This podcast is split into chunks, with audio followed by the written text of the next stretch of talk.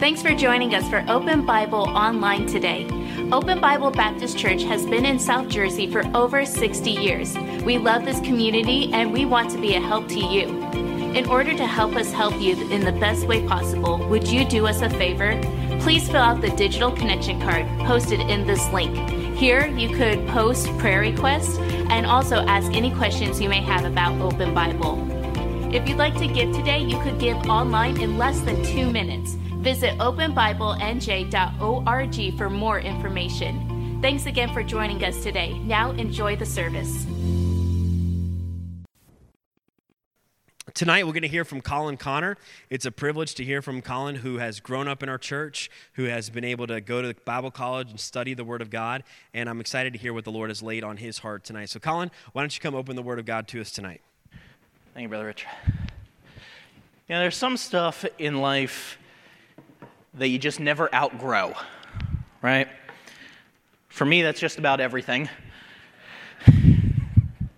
I just so happen to be nothing more than a big kid. You guys know that. Some things you just never get too old for, right? One of them for me, I think for many of you, is the work of Charles Schulz, better known as the Peanuts comic strips. I fell in love with those as a kid. Linus, Lucy, Charlie Brown, Schroeder, my personal favorite Snoopy, and just all of the adventures that they would get into in the comic strips. Honestly, those brought more smiles and laughter to my heart than just about anything else over the years. And I think what's so cool about it is that you can go pretty much anywhere in the world and people know Peanuts. They do. I mean, you see it all over. And just about everybody knows his most famous work. It's getting to that time of year, a Charlie Brown Christmas. Now, I realize some of you are in that no Christmas until Thanksgiving's over. All right, you've got four days and we're coming for you. All right, so four days, live it up, and Christmas is coming. But until then, I know it's still Thanksgiving time, whereas I like to call it, pre Christmas. And that just gets Jana upset, but I need counseling for that. But uh, Charlie Brown Christmas special is a, it's a favorite for, for so many people year, every year. But what a lot of people don't know is there was actually a second Charlie Brown Christmas special, and it was appropriately named It's Christmas Time Again, Charlie Brown. Uh, it never became as popular as the first one, but I personally always I found it amusing. I liked it. I particularly related to this one scene where Linus and Sally are sitting together, and Linus, go figure, is trying to explain to Sally why she should be in the spirit of Christmas and, and what there is to be thankful for at Christmas. And Sally's just, she's having none of it, right? She's complaining and just saying, if I get socks for Christmas this year, I'm going to go crazy. And she's, she's not getting it. So Linus says, Did you know that Albert Schweitzer dreaded the thought of having to receive Christmas gifts because he hated having to write thank you letters? What do you think about that? And so Sally thinks for a minute and she goes, Who's Albert Schweitzer? Right? Like, what does that matter to me? And for the two or three of you in here who would care, Albert Schweitzer was a theologian 100 years ago, but that's not the point of what he was saying there. The, the, the point that was so relatable for me is I don't like writing thank you letters, right? We all love receiving gifts. We like receiving thank you letters, but we hate to write them. My mom could tell you, as a child, it was like pulling teeth for me to write a thank you letter. I mean, I hated after a birthday party or after a holiday because I didn't want to write these thank you letters. You say, how selfish. Yeah, I know, it is. But in reality, it's not natural for us to want to be thankful. I know it'd be easy for me to get up here and, and talk about you know, young generation today. They're just not as thankful as they used to be and all that. But if we're honest, it doesn't matter what year you were born in or what generation you are, thankfulness doesn't come natural to any of us. So tonight we are eventually going to end up in 2 Corinthians 9:11. If you want a little sneak peek, you can go there. But I want to give us some some background leading up to that so it has the full punch that it's supposed to get. And I want to consider the question, what do I have to be thankful for anyway? That's our title, our central jumping off point. What do I have to be thankful for anyway? I know it's a Sunday night crowd. It's only four days before Thanksgiving, so all of you guys could probably rattle me off a list right off the top of your head of all the verses. Well, be thankful in this, and, you're supposed to be thankful. I get that. And you're right, we are supposed to be thankful. There are, there are Bible verses that tell us that, but it would be really easy for me to get up here, pull out 1 Thessalonians 5:18 and everything give thanks for this is the will of God in Christ Jesus concerning you and start railing on you guys about how you need to be more thankful, bless God. And you know, I'd get some amens too. Because it's really easy on a Sunday night when the preacher says you need to be more thankful to say, yep, you're right, I probably should be. But what happens when we leave these doors? And Monday hits. You're stuck in traffic for three hours, and you get a flat tire, and the AC and heating go out all at the same time. Not only will you probably not be feeling very thankful, but when 1 Thessalonians 5:18 pops back into your mind, you're going to think, man, I'm supposed to be thankful and I'm not thankful. I must be a horrible Christian. I mean, Christians are supposed to be thankful. I'm not thankful, right? So you just start this spiral of feeling worse and being less thankful. So I don't want to do that today. I want to actually take a little bit of a different approach. And so I suppose our first question really should be what does thankfulness even mean? And if we're going to talk about it, we need to define it. What does thankfulness even mean? It's so abstract. I mean, what does it mean? Well, it means to be grateful. Okay, well, what does that mean? To say thank you. Okay, well, what does that mean, right? Let's get down to it. So here's my definition. Um, I'm working on it. Ask me again in five years, I might have a different one, but this is what I got right now. Thankfulness is realizing that what you have does not come from you and then acting accordingly. Thankfulness is realizing that what you have does not come from you and then acting accordingly. Let's break that down. Thankfulness is first realizing, it's a mindset. It's a way of viewing the world. It's not just some abstract, out there concept. You have to think to be thankful. It means you have to pause. You have to stop what you're doing if you're going to be thankful. One of the biggest enemies to thankfulness in our lives is busyness. Because we get so caught up in things, not even bad things, good things, daily things, but we don't stop and take the time to be thankful. So it's realizing. It's realizing that what you have, stop there. Thankfulness is in relation to what you possess. I will not say I am thankful for a Lamborghini. Because I don't own a Lamborghini, right? That just that wouldn't make sense. I, none of my family own it. As far as I know, none of my friends own one. If you didn't own a Lamborghini and you haven't told me, we need to talk. Like, go out to lunch after this. You're driving, you know. But I wouldn't, I wouldn't say I'm thankful for a Lamborghini. It just it doesn't affect my life. But I can be thankful for my Hyundai Elantra. I can be thankful for the car that God provided for my friend who needed one. Thankfulness is a personal thing. So it's realizing, it's realizing that what you have, it's realizing that what you have does not come from you. People aren't thankful for things that they think they could provide on their own. You cannot both think you're responsible for something and be thankful for it at the same time. Thankfulness, by its very nature, implies that what you have came as a result of something you have no control over. Here's what I mean think about this. Let's say that your, uh, your clothes dryer goes out. You just, it's totally on the fritz, it, you can't work, you, you need a new one. So you go out to the store, you buy one, it works great, all well and good. But imagine your clothes dryer goes out, you need one, and you don't have the money for it. And so I come in, I say, okay, I'll get it for you. I buy it and I give it to you. In which situation are you more thankful for the clothes dryer? The one where you couldn't get it of your own merit, right? Where there is nothing that you could do to get that clothes dryer on your own. Now, I realize, even in the situation where you bought the dryer, there are things you could be thankful for. You could be thankful that someone at some point in time invented a clothes dryer that saves you time and effort. You could be thankful that the people made it well. You could be thankful for the job that allowed you to buy it. So, so ultimately, any situation you can trace back to a point that was out of your control and you can therefore be thankful for. But we're going to have ourselves, so just keep that in your mind for a little bit later on. So, thankfulness is realizing it's realizing that what you have, what you have does not come from you and then acting accordingly. It's not just a state of mind. it requires action. If you realize that what you have doesn't come from you, but you don't do anything about it, you've not truly been thankful. Imagine going to a party where the hostess has gone out of her way to make everything perfect. I mean, there's more food than you could possibly imagine pizza, wings, chips, Cheetos, drinks, whatever you possibly want. If you sit there, you don't interact with anybody, you never pick up a piece of food, and you leave hungry and miserable, were you thankful for that party?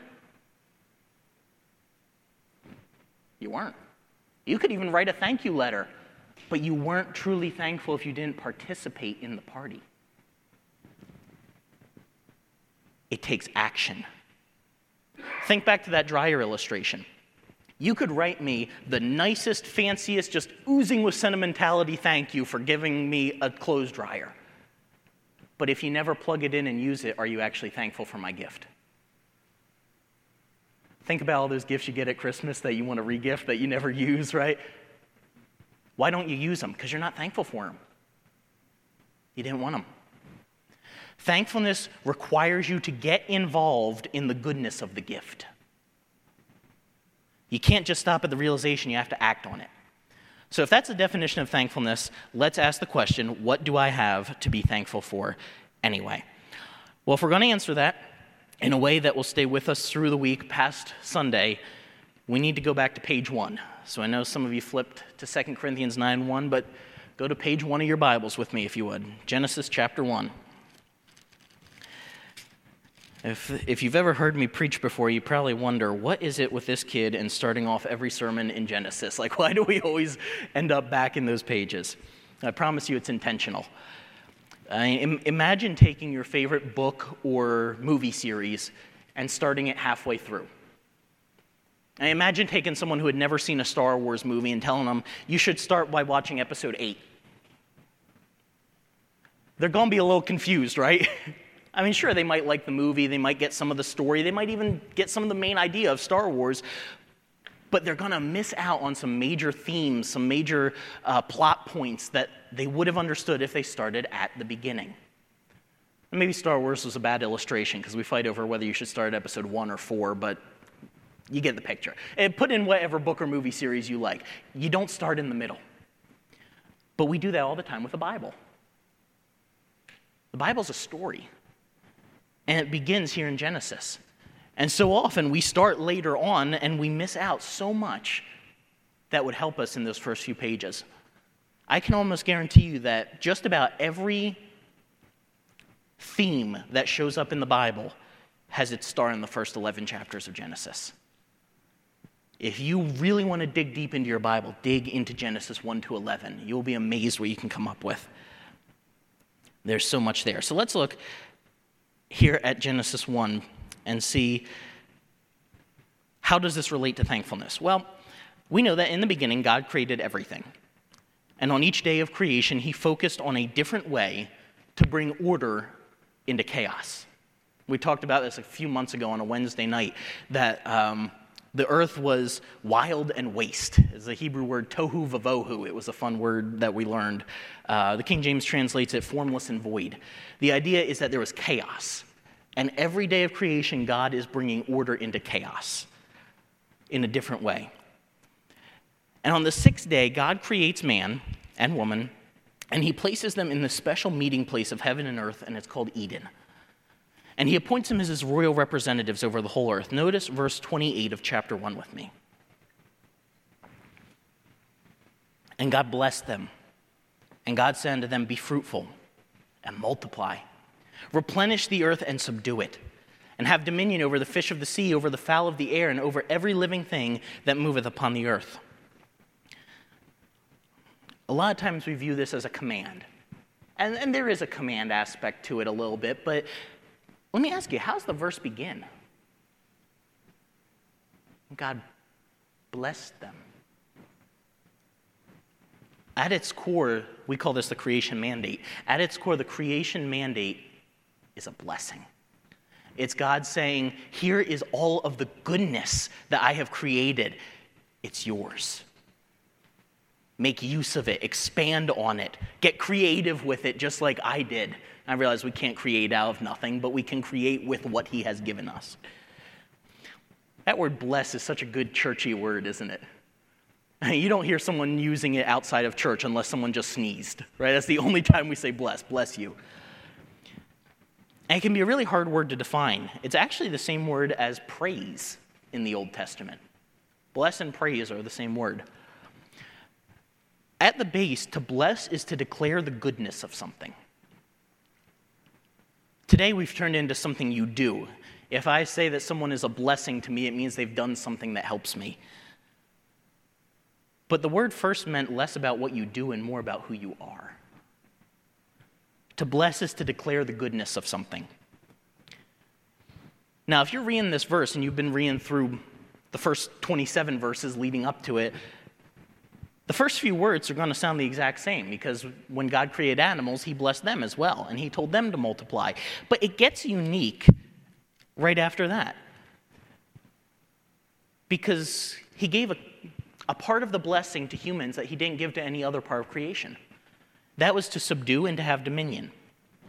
Those are very forceful words, right? And words we don't really use much today. Subdue is about a battle of wills.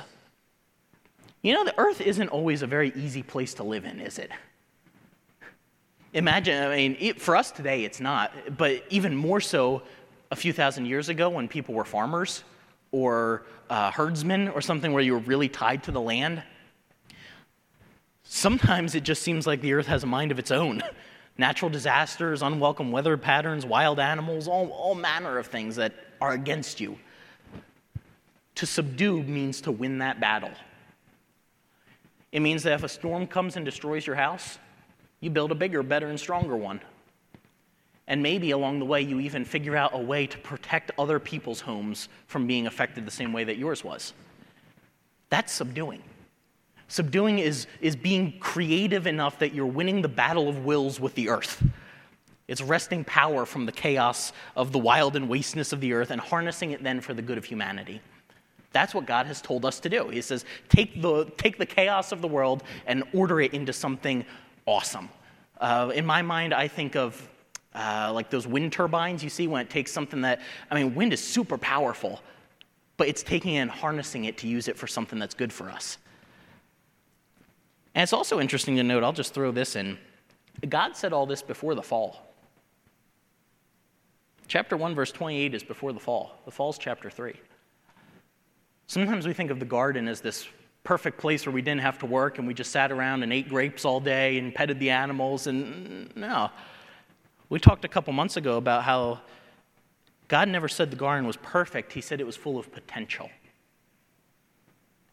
You can look. I looked. I looked for a part that said the garden was perfect. But perfect implies there's nothing more to do.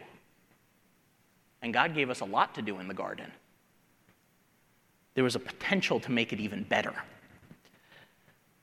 And that's not all we're called to do, though. We're called to rule. That's what that word dominion means. To have dominion is to rule. A dominion is a kingdom, it's an area of jurisdiction. We think of God as being a king over all, and, and he is. But did you ever notice that he then appointed man and woman to be prince and princess ruling with him? That's the job of every human being.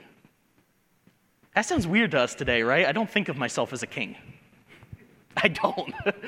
I don't think of myself as a prince. I don't think of myself as ruling over anything. I mean, I know we say a man's house is his castle, but even, even then, we don't think of it like that, right? But God says, even today, your job is to rule, to rule wisely, to rule well. And by the way, that's not just for men. He gave it to all of humankind. That word Adam is Adam, it's humanity, men and women. He has literally given us an entire world that, remember, six times he said it's good, and a seventh time he said it's very good, and then he said, use it however you need to. Make me proud. He provided a very abundant earth for us, and the best way we can show our thankfulness is to use these resources he has given us to increase the good of creation. But we have to be careful because it's easy to fall prey to one of two extremes. Those of a more conservative persuasion can fall to the extreme of abusing the resources God has given. You say, what do you mean? We can partake without thought of the consequences. It's basically a mentality of, well, God's going to burn up this earth anyway, so it's all right. Global warming isn't a problem. Climate change is a problem. Fossil fuels are fine. Let's do whatever we want, hunt whatever animals we want. It's all right. Extinction doesn't matter. Well, that's not the idea that God had when He said to subdue the earth. We're not to abuse the resources we have. If God called the planet good, we're supposed to treat it with care. But that being said, there's also a more liberal extreme of worrying so much about saving the planet, saving the polar bears, hugging the trees, that we forget they were given for us to use. The key is to know and live out the difference between use and abuse.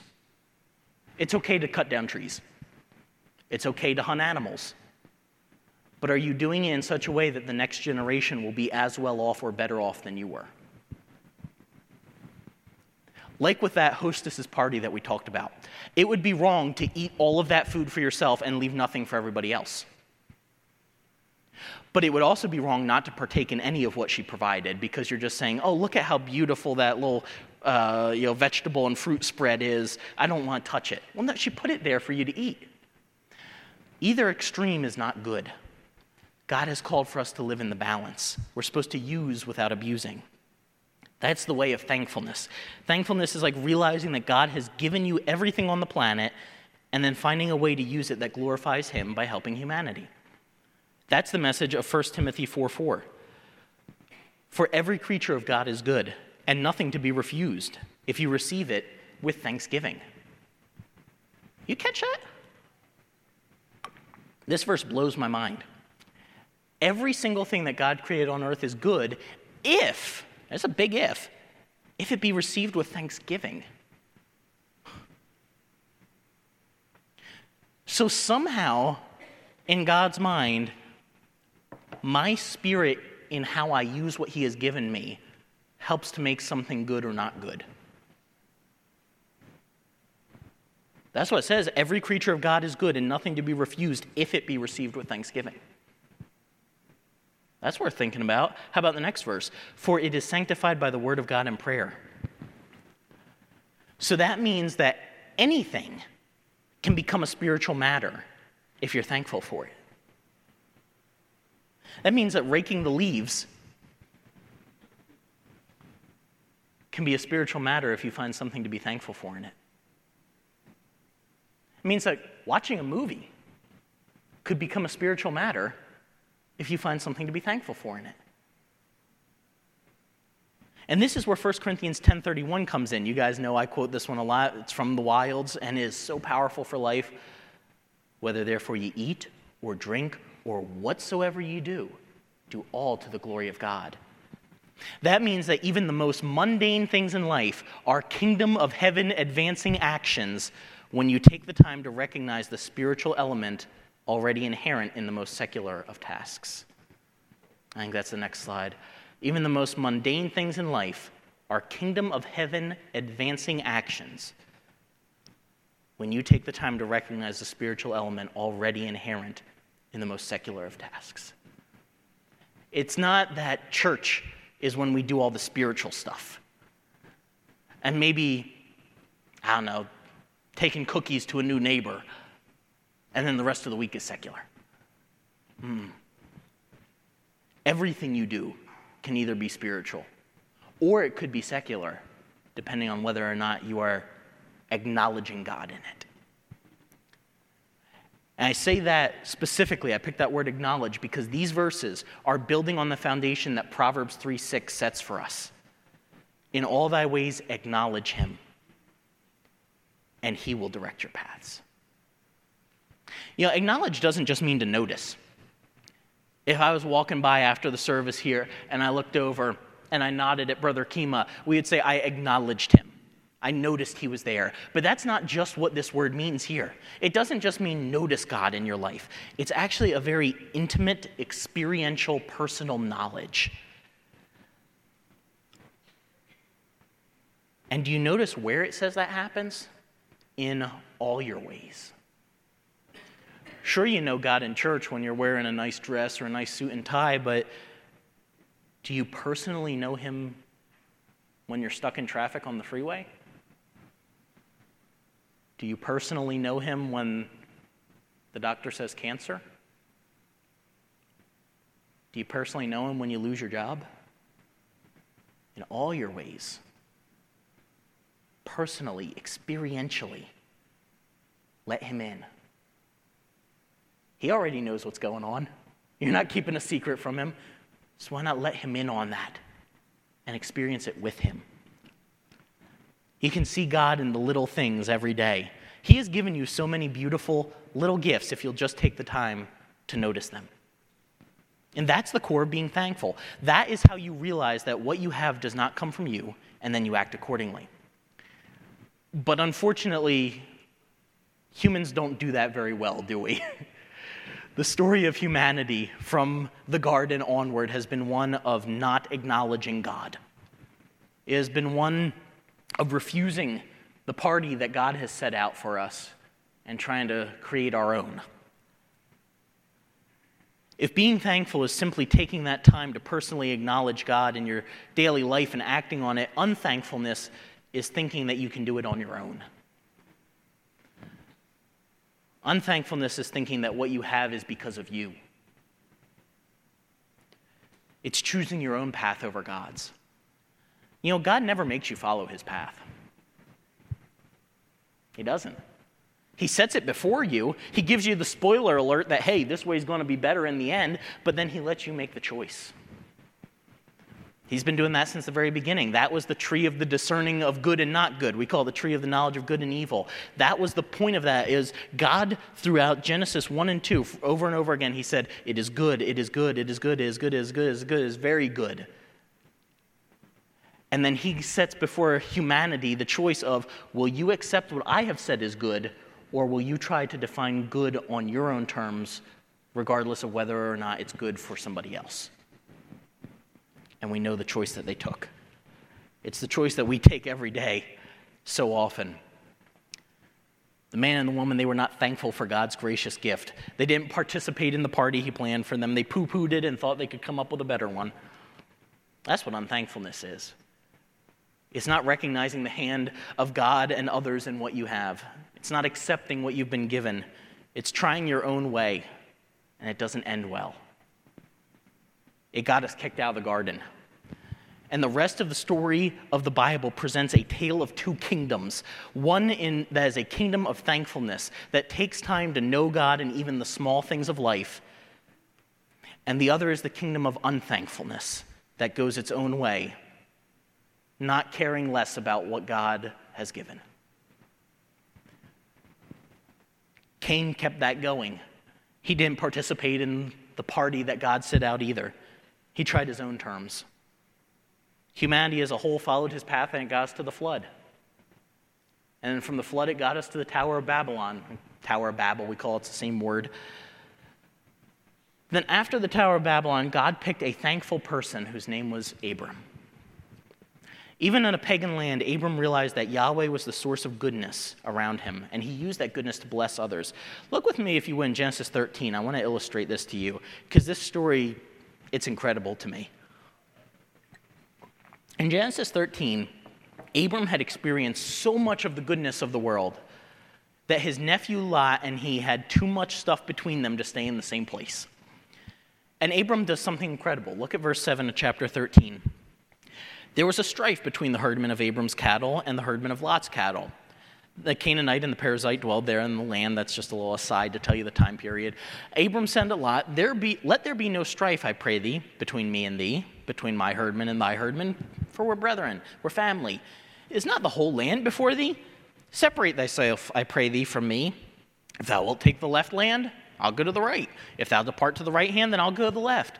And Lot lifted up his eyes and beheld all the plain of Jordan, that it was well watered everywhere before the Lord destroyed Sodom and Gomorrah. That story is going to come in a few chapters. Even as the garden of the Lord. Hello. Catch that little reference there?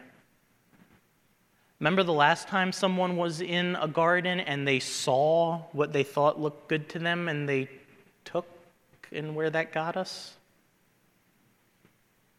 Okay. It was like the land of Egypt as thou comest unto Zoar. Then Lot chose him all the plain of Jordan, and Lot journeyed east. Do you remember which direction Adam and Eve had to leave the garden? East. Little Easter eggs in there for you, saying the same things happening over and over again. And they separated themselves the one from the other. Abram dwelled in the land of Canaan, and Lot dwelled in the cities of the plain and pitched his tent toward Sodom. Did you catch what Abram did there? He did what very few of us ever would have done. He gave Lot the best choice for himself. Most of us want the best for us. We go for the biggest piece of cake at the party or the one with the most icing, right? That's I don't care about the size. I want the one with the most icing. We pull out the ruler and measure the glass to see who got the most orange juice in it, right? Come on, if you had siblings, you know exactly what I'm talking about. Don't act like you don't. But Abram didn't do that. He didn't care about getting the biggest slice of cake at the party. He knew that even if Lot took the bigger piece, there'd be another piece for him. He could rest knowing that in God's economy, all God's children have enough. Friends, can I tell you there are no supply shortages in heaven? There's no cargo ship stuck up in heaven waiting to dock. There are no empty shelves in God's grocery store, if I can put it that way.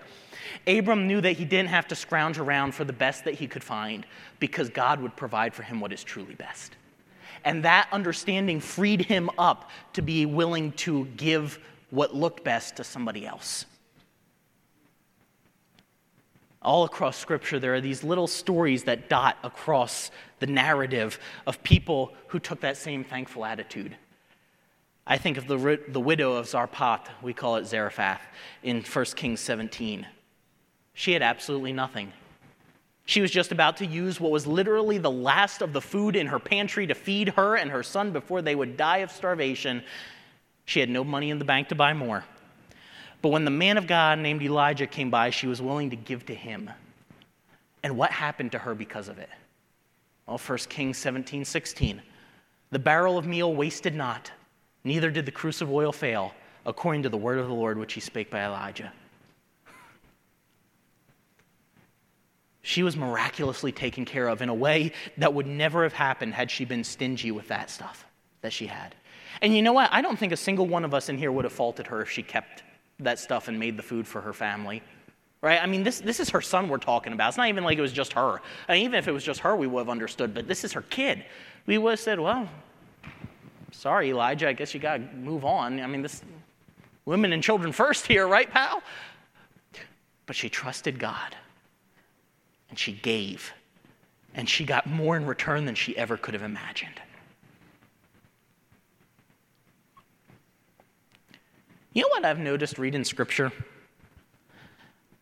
God doesn't work miracles for stingy people. he doesn't. It's so funny. The people who, re- who hoard the resources of the earth that he gave, like there's no tomorrow, are usually the people who die the poorest and the most miserable. Because God doesn't bless a penny pincher. That being said, I will admit it is good to save money. I know there's going to be that one person who wants to come up to me afterward and say, Well, shouldn't we save? Yes, we should save. It's good to be frugal, it's good to be smart, it's good to be prepared for a rainy day in a worst case scenario. But what's your heart in it? I know too many Christians who are like doomsday preppers, who hoard whatever they can come across. And can I tell you, that's not biblical. Hoarding wealth, hoarding resources is never what God intended. Filling up your shopping cart with more toilet paper and masks and hand sanitizer than you would ever need, it's not biblical. It's not pleasing to God. I haven't been following any of you around in Walmart, so I don't know if any of you did that. I'm not picking on anybody. But that's not the way God ever intended it. You know, there's a reason that in Exodus 16, God provided manna on a daily basis and then wouldn't allow the Jews to hoard it. Same reason that Jesus in Matthew 6:11 taught his followers to pray, "Give us this day our daily bread." Now, I'm not saying you can't go to the store and buy food for a week or even for a month, okay? It, that's not the point. But the point is consider your heart behind the actions. God doesn't bless hoarders, He blesses givers. And He Himself set that example for us. You will never find God being stingy in the scriptures or in life for that matter. What you will find over and over again are passages like Malachi 3:10. We usually focus on the start of it where it says, Bring all the to- tithes into the storehouse, that there may be meat in mine house. But let's not forget the second half. Prove me now herewith, says the Lord of hosts, if I will not open up to you the windows of heaven and pour you out a blessing that there shall not be room enough to receive it. God is so generous. A blessing that you don't have room enough to receive, I want that. And by the way, it doesn't promise that that's money. It could be in a lot of other ways that God blesses you. As SoFi, I mean, we focus, we focus on this passage for tithes, and I'm all for preaching about giving to church. But if we're being honest, if you look at the tithes in the Old Testament, uh, for one thing, there wasn't just one tithe. Sometimes preachers preach like it was one tithe. No, if you add it up, there were actually multiple tithes in the Old Testament. It's really funny. It, it was a lot more than 10% they were given. And what's hilarious is they weren't money, they were resources. Check those verses again. They were about the 10th animal in your flock, they were about a tenth of the grain that you brought in, a tenth of your resources. Why? Because it was about taking care of the temple and the poor. And so those resources went to the needs of the church, if you will. I realize it's Old Testament, but the body of God and the needs of the community. That's what I love so much about those Thanksgiving totes that we mentioned that we're doing tomorrow. Because it's the church meeting the needs of the community. That's what we're supposed to be doing. That's, that is what the mission is. That is what giving to the church is supposed to do. It's supposed to take care of the community. Folks, you want to know what I want to see happen with Open Bible? I want to see a day where there is no need for charity organizations to exist in Gloucester County because we as a church have done their work for them. Because you know what? They're doing our work for us. In an ideal world, if the church was actually doing what it was supposed to do, Salvation Army wouldn't need to exist. St. Jude's wouldn't need to exist. Goodwill, UNICEF, Red Cross, Toys for Tots, none of them would need to exist if we were actually doing what we were supposed to do. And I'm not saying those organizations are bad. And I'm not commenting on whether or not we should support them. That's not what I'm getting into here. But what I am saying is that we as a people and we as a church need to wake up to the reality that God has given to us abundantly and that the only way to truly be thankful for what He has given is to share it with others. God set the example for us when He gave the ultimate gift His Son. To die on the cross for our sins, Brother Tyler, focus on that through the message today. You need to get back to the cross. And then let's not even just stay there, but let's keep going with it. Let's go to the empty tomb. Let's go even past that and get to what does that mean for us to today? Jesus Christ rose again. He filled us with the same powerful Holy Spirit that rose him from the grave. And so Paul gets to say in 2 Corinthians 9 1, we're finally here now, being enriched in everything to all bountifulness, which causeth through us thanksgiving to God. The power of this verse is mind blowing to me. And I will admit, it took me a few readings to actually figure out what is this saying. It's saying that God has richly provided for me. And that should propel me to use the resources I have in such a way that my friends, my family, my coworkers, and my community are all pointed to God. Can I reword that a little bit for you? God has made us billionaires in the currency of His grace and goodness. And he did that in order that nothing would hinder us from giving to others. Sometimes when we've only got a few bucks in our pocket, we feel like we can't make that much of a difference. But I want you to think of yourself in terms of being a billionaire. Think like you're Elon Musk, uh, or Bill Gates, or Jeff Bezos, just hopefully a little more moral in how you use your money. But I don't mean money as in American dollars. Your currency is God's grace. Your currency is the goodness that God has provided in the world around you, and you are a billionaire in that. You don't have to be stingy. You don't have to worry about just having a few bucks in your pocket. You've got it all. Now, what will you do with that this week? You going to hoard it? You going to just sit on your gold pile and say, huh, I got it pretty good?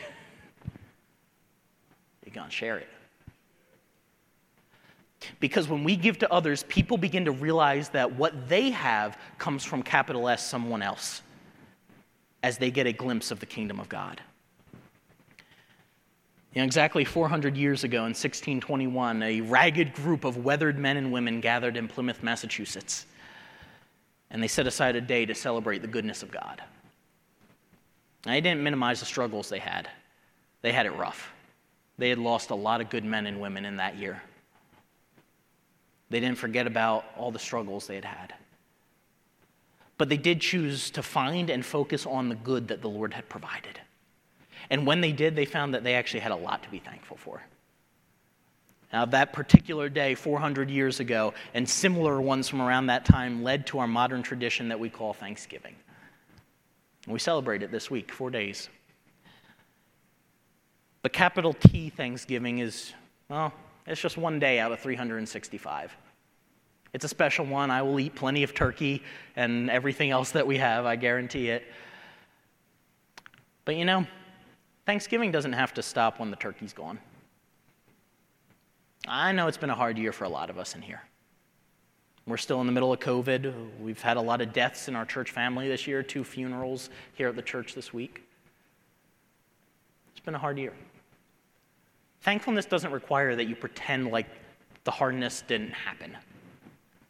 Thankfulness meets hardship head on and says, Yes, I know that happened, but God is still good and He will still provide.